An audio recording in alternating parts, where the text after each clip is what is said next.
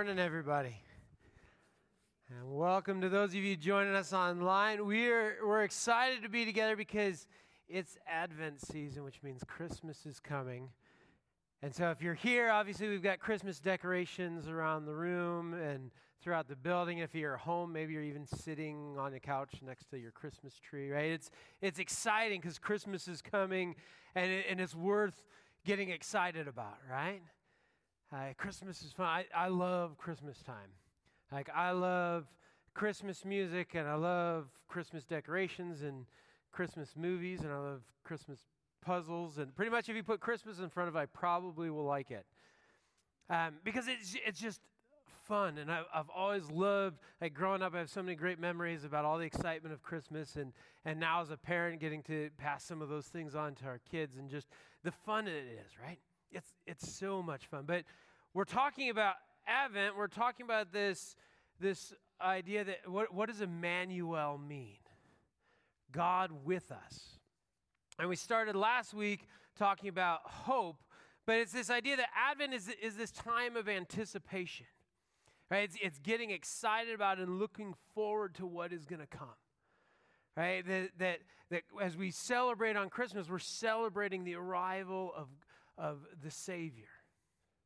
We're celebrating the arrival of Jesus, God with us. And so we look forward to, right? That as we read through the story of the Bible, all of the Old Testament, all of the saints of old, we're, we're looking forward to this promised Messiah that was going to come. And there was this season of waiting, this period of waiting while they waited to see when is it going to happen? Who is, how is this going to all play out? They were uh, excitedly anticipating what was going to come. And now it, that Jesus has come, we, we can fall into this trap of just, man, as we get excited about Christmas, we're just looking forward to the presents and the celebrations and the fun and the festivities, which are all great things to get excited about.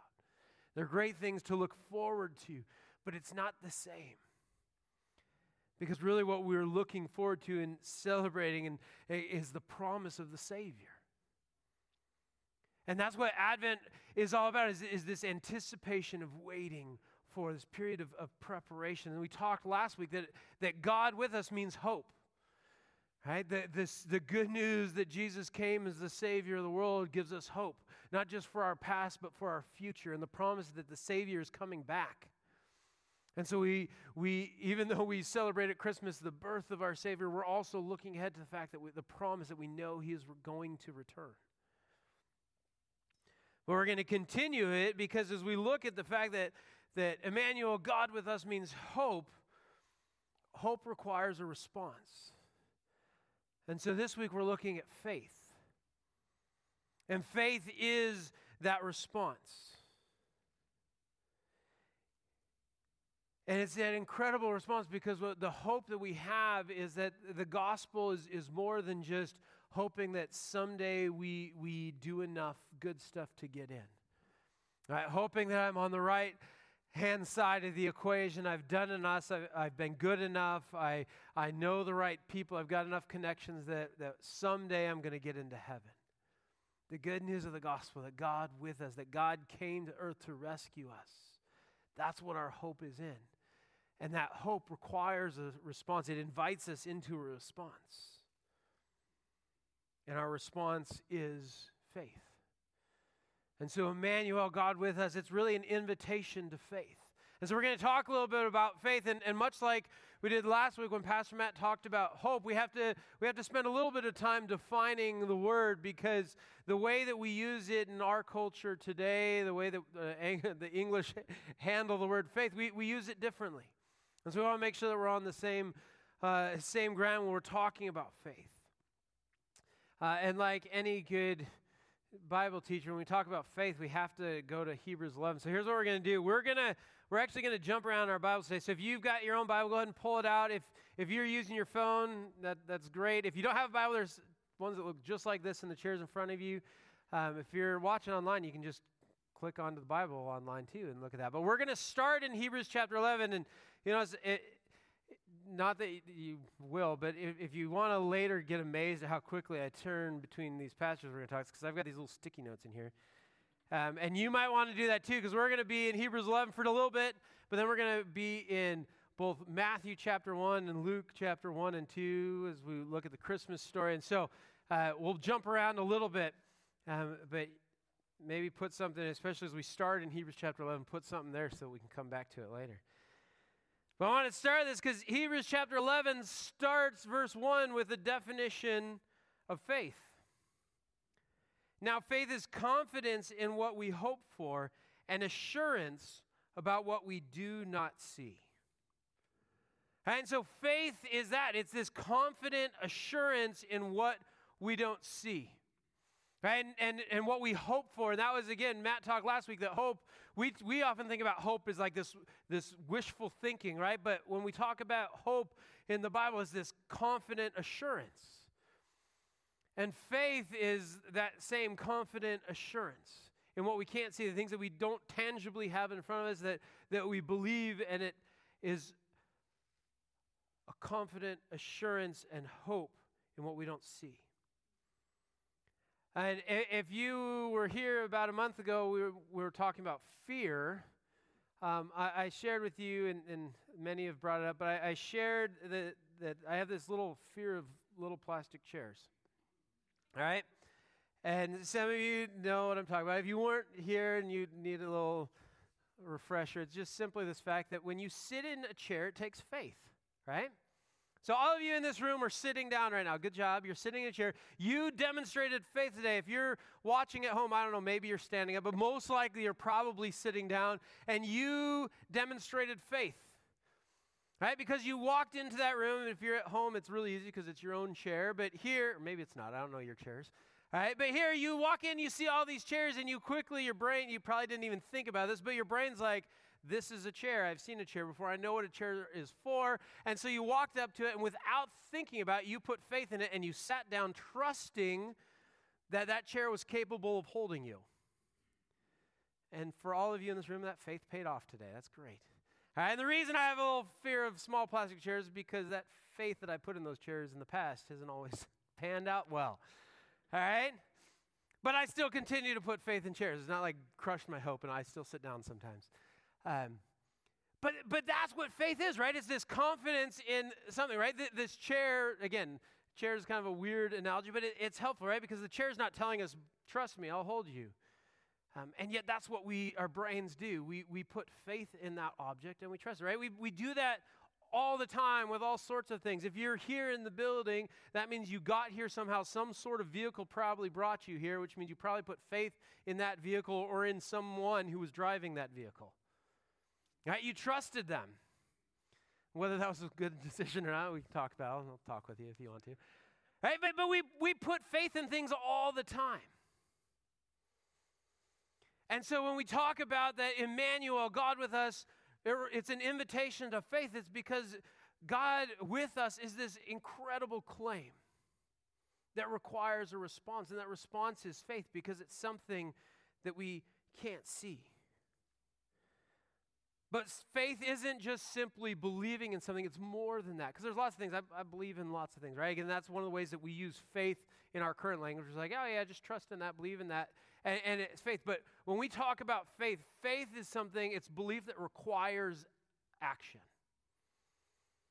Right? There's a whole difference between looking at a chair and being like, I believe that that could hold me, and faith is sitting down in the chair. Right? It's, it's putting our, our belief into action. And so faith is living that out, it's putting feet to our faith. And so, Emmanuel, God with us is an invitation of faith. It's an invitation to act out on our belief. Because of the truth that of Emmanuel, that God is with us, that God came to earth as a baby, lived a perfect life, that he died and rose again. The, the hope of the gospel, that, that truth that's all wrapped up in that word Emmanuel, God with us it requires a, a response because really it's, it's one of two options. Either it's true, which has reaching implications to every aspect of your life. Right? If it's true that God is who he says he is and the Bible is true, man, that, that has implications to every aspect of your life the way you live, the way you respond to people, everything. Or it's all a hoax and we're fools. But it requires a response. So we're going to look at what this invitation means an invitation of faith. And to start off with, we're going to look that faith is really an invitation to trust in something bigger than ourselves. And as we look at, at this, as we look at what our response is, we're going to look at the example of, of some very familiar characters from the Christmas story. And so we're going to start in, in Luke chapter 2. And again, as we read through these, you, you guys are going to know these stories well. And, and here's what I want to encourage you with. Um, for a lot of you, you may read these stories multiple times over the Christmas season. You've heard them for years upon years. You could probably, as I'm reading, just kind of like say along in your head. But I don't want you to be so familiar with these stories that you miss the invitation that's there. So I want you to listen to these stories and try to try to, to put yourself into it and, and maybe listen to it for the first time. But as we see this first example, this invitation to put our trust in something bigger than ourselves, the first examples of the shepherds. Yeah, we see their story picked up when Jesus is born in Luke chapter 2, verse 8. It says, There were shepherds living out in the fields nearby, keeping watch over their flocks at night. An angel of the Lord appeared to them, and the glory of the Lord shone around them, and they were terrified. But the angel said to them, Do not be afraid. I bring you good news that will cause great joy for all the people. Today, in the town of David, a Savior has been born to you. He is the Messiah, the Lord. This will be a sign to you. You will find a baby wrapped in cloths and lying in a manger. Suddenly, a great company of the heavenly host appeared with the angel, praising God and saying, Glory to God in the highest heaven, and on earth peace to those on whom his favor rests. When the angels had left them and gone into heaven, the shepherds said to one another, Let's go to Bethlehem and see this thing that has happened, which the Lord has told us about. So they hurried off and found Mary and Joseph and the baby who was lying in the manger. When they had seen him, they spread the word concerning what had been told them about this child, and all who heard it were amazed at what the shepherds said to them.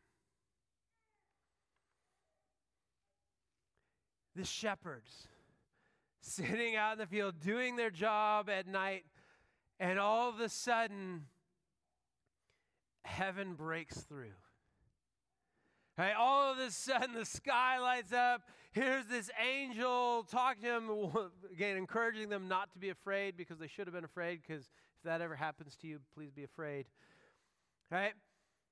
And tells them this incredible news. This, this Messiah, these, these, these shepherds, they're Jewish shepherds. They've, they've grown up hearing all the stories of the Old Testament, hearing all the promises of a prophet that someday a Messiah is coming, someday a Savior is coming, someday an heir to David's throne is going to come and make everything right.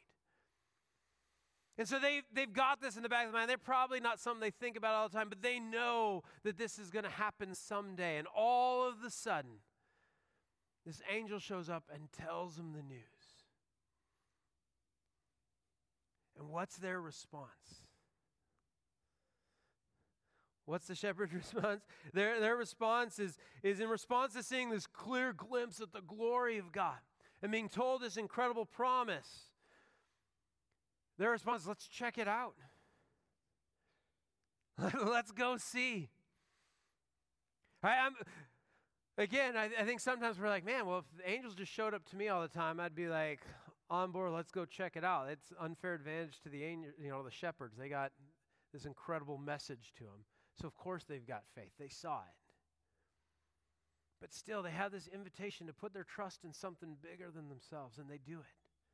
They trust that the message is true, and so they go and see it. And they've just seen this incredible breakthrough of glory in the heavens. Thousands of angels see. I don't even know how to describe what they saw. And so they go to check it out. What do they see? They see a baby wrapped in rags, lying in a dingy feeding trough, surrounded by animals because his parents were too poor to get him anything better. And I know you guys know the Christmas stories. You're like, no, no, no. The reason they're there is because there was no room. It's like, well, you guys know how the world works. If they had money, there would have been room, right? Somebody would have gladly gone and camped in the manger for enough money so that they could have room. But you guys know that that good business saying, right? Of like under promise and over deliver. I think the angels messed it up. Right? Because this promise of, man, great news. The Savior has come. He's here. The, the, the God's promised Savior is here. The, the King of glory is here with you. The Messiah is here. Go check it out. And they find themselves in a barn with animals. And this poor couple in the middle of the night with a newborn. There's the Savior. What do the shepherds do? They choose to put their trust in something bigger than themselves, outside themselves. They can't explain it. They didn't have all the facts. They didn't know how's this going to turn out. Is this baby like some unknown royalty that we don't know about, and is his grandpa's going to come find him and he's going to go live in the palace and save the world. They didn't, they didn't have all the facts, they just trusted the message, they trusted the promise. And what did they do? They worshiped him and then they went out and told everybody about him. Guess what we saw? Guess what we heard? The Messiah is here. The Messiah has been born. They had simple faith. Simple faith that this baby who the angels told them about was the promised one, was the Messiah. Because, guys, let me tell you something. It's not about how much faith you have, it's not about knowing all the answers. It's what do you put your faith in? And the shepherds chose to put their faith in the Savior. Because there's lots of examples of people who put a lot of faith in other things and just look at the Bible stories. You can go back in Genesis, and Pharaoh put a whole lot of faith in his own gods. Pharaoh put a whole lot of faith in his army and his empire. And it failed him. There's this guy named Goliath. He put a whole lot of faith in his physical strength and his ability to the point when he sees this little teenager with a sling, he's like, I don't have to worry. I can handle this. I've faced worse. And he bet on himself and failed. See, the rich young ruler put all his faith in his wealth and his ability and his knowledge. And it let him down. What are you putting your faith in? Because if you put your faith in anything outside of Jesus, it will fail you. But Jesus never fails. Jesus never fails.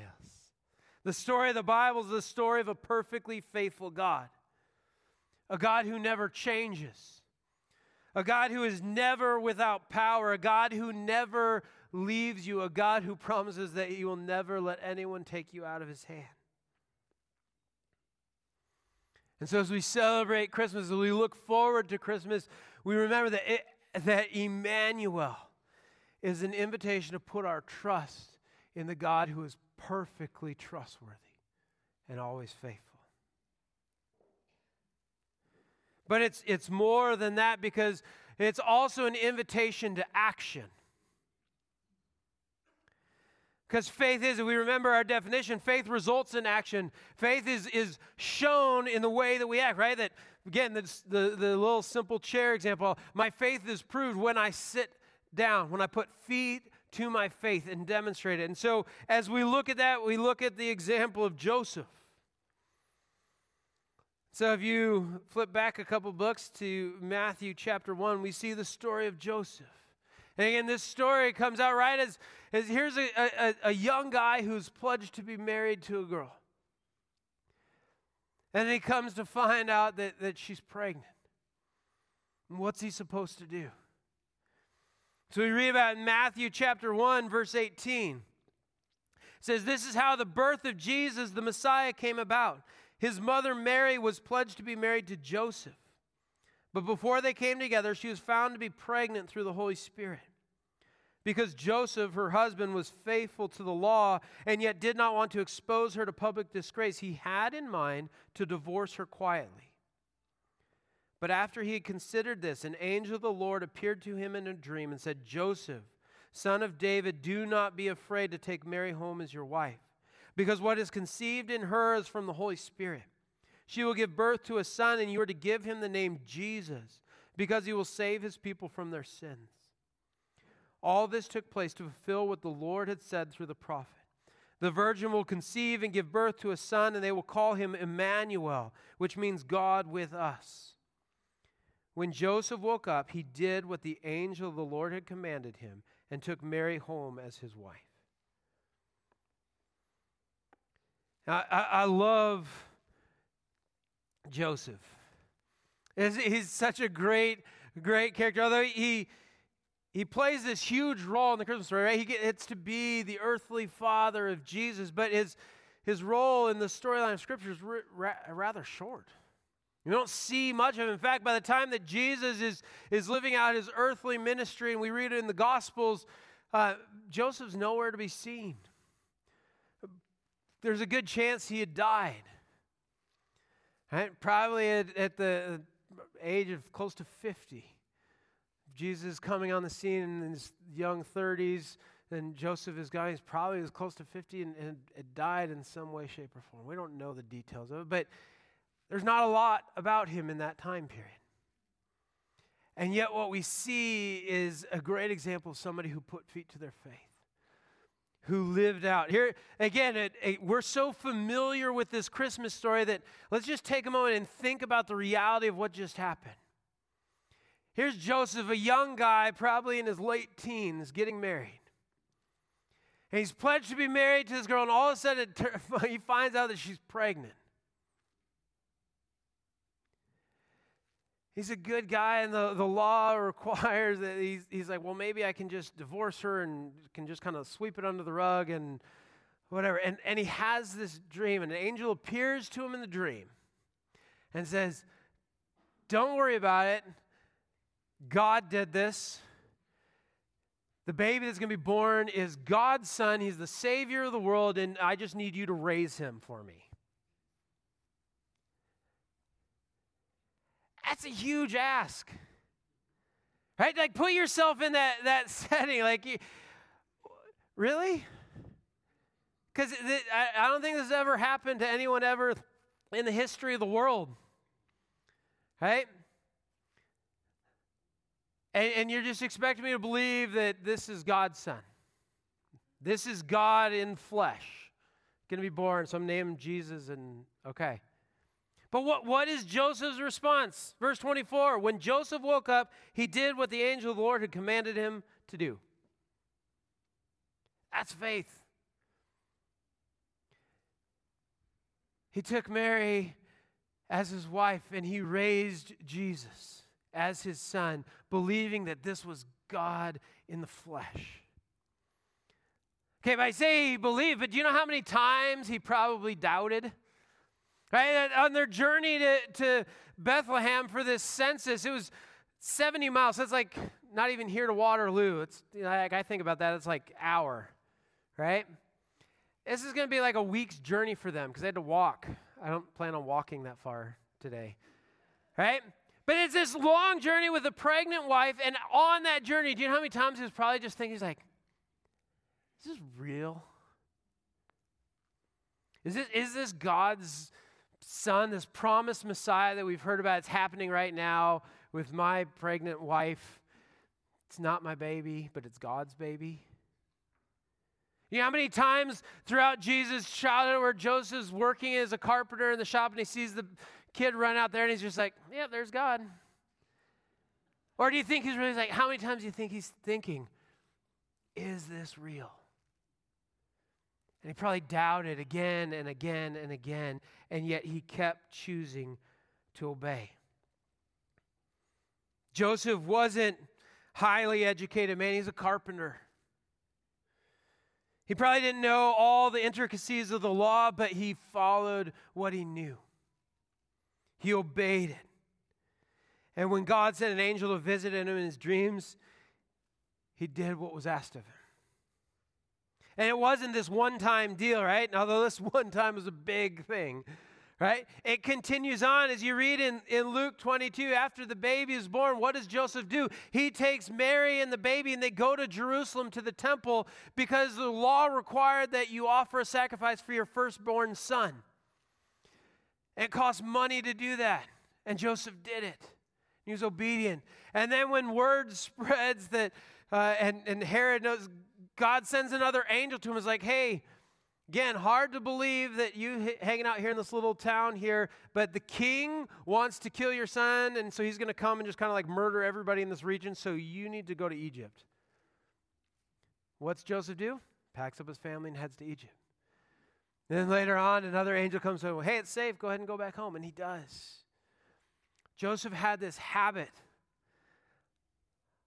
of acting in faith putting feet to his faith and actions and doing what was asked of him.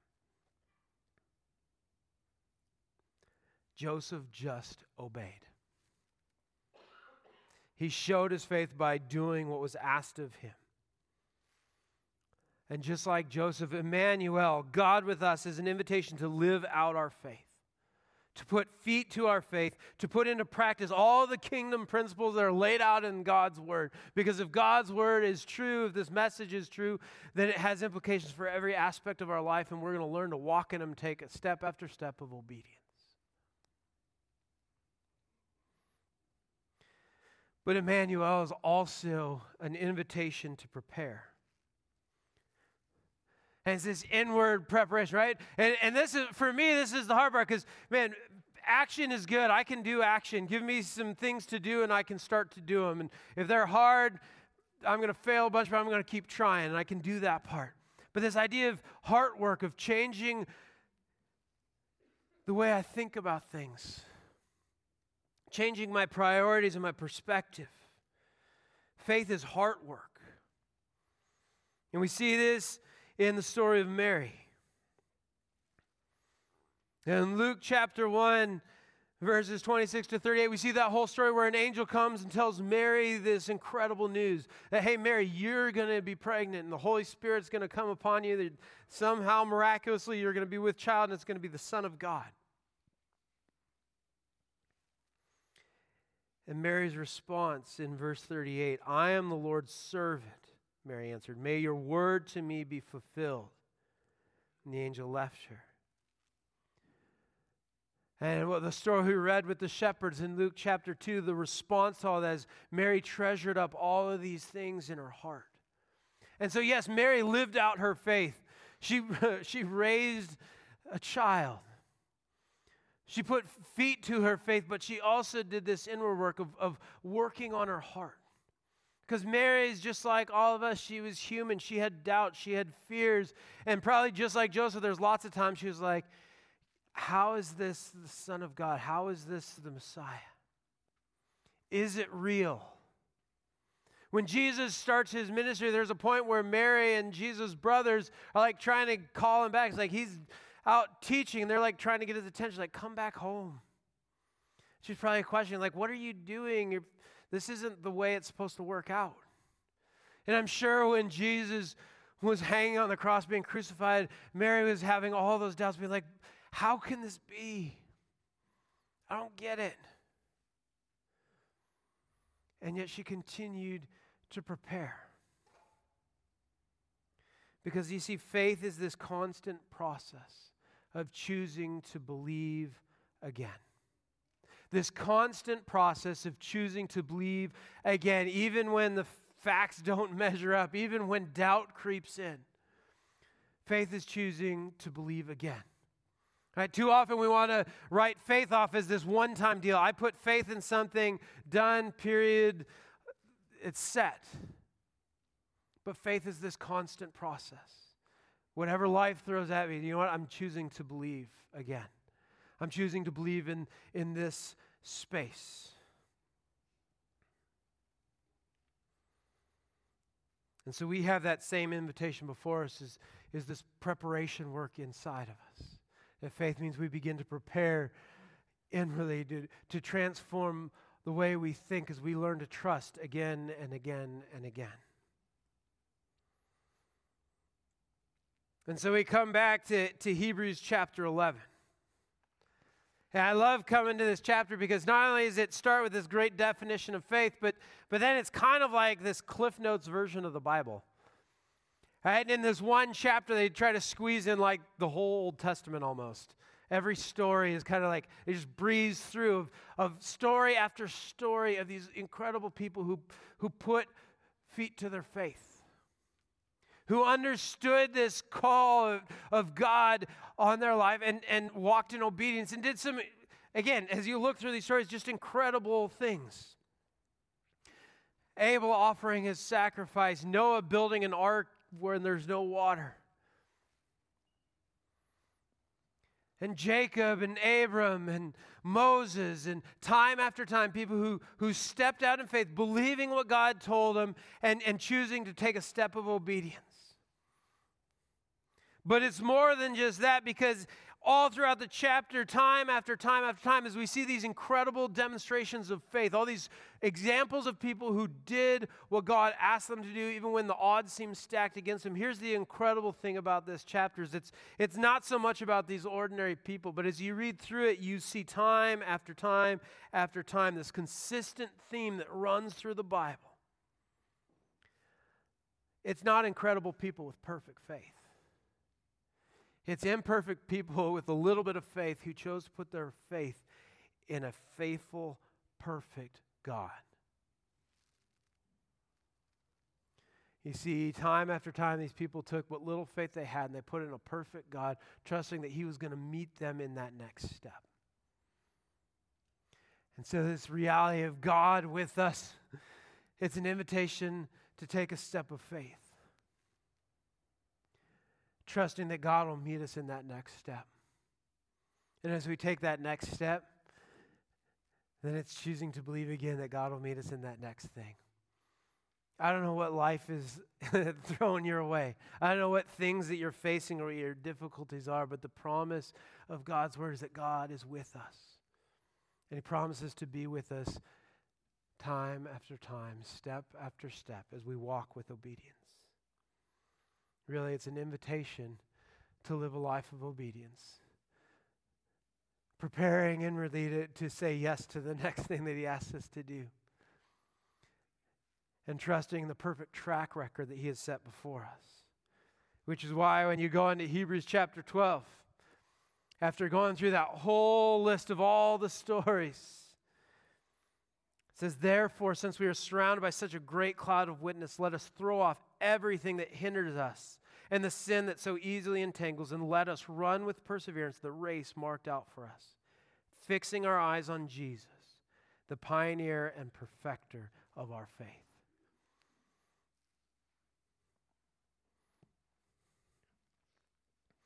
Advent season is a time of preparation as we look to the promise of a coming Savior.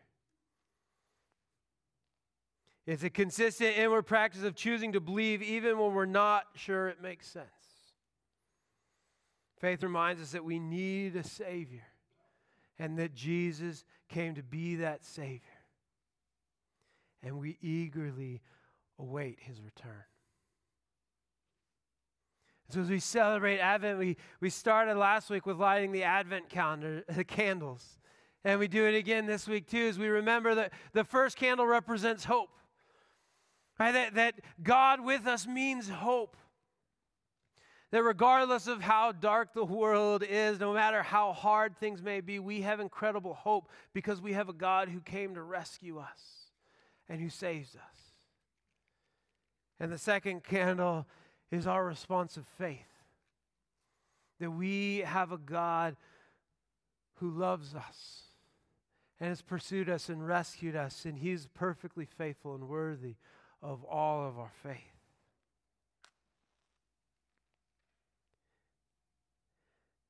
And so, Advent is a time to remember all of that. And it's a chance for us to put our hope and trust in a Savior who loves us and who has rescued us and who, who will never fail us. Let's praise and we get ready to stand up and sing our closing song. Father God, we thank you for that incredible truth that you promise to be with us, that you will never leave us. And so, in light of that, we're invited to put our faith in you and to put our faith into action as we live out what you are calling us to do. Not having all the answers, but trusting that as we take a step of obedience, you will meet us in that next step and that you will never fail us. So, Jesus, we put our trust in you again today.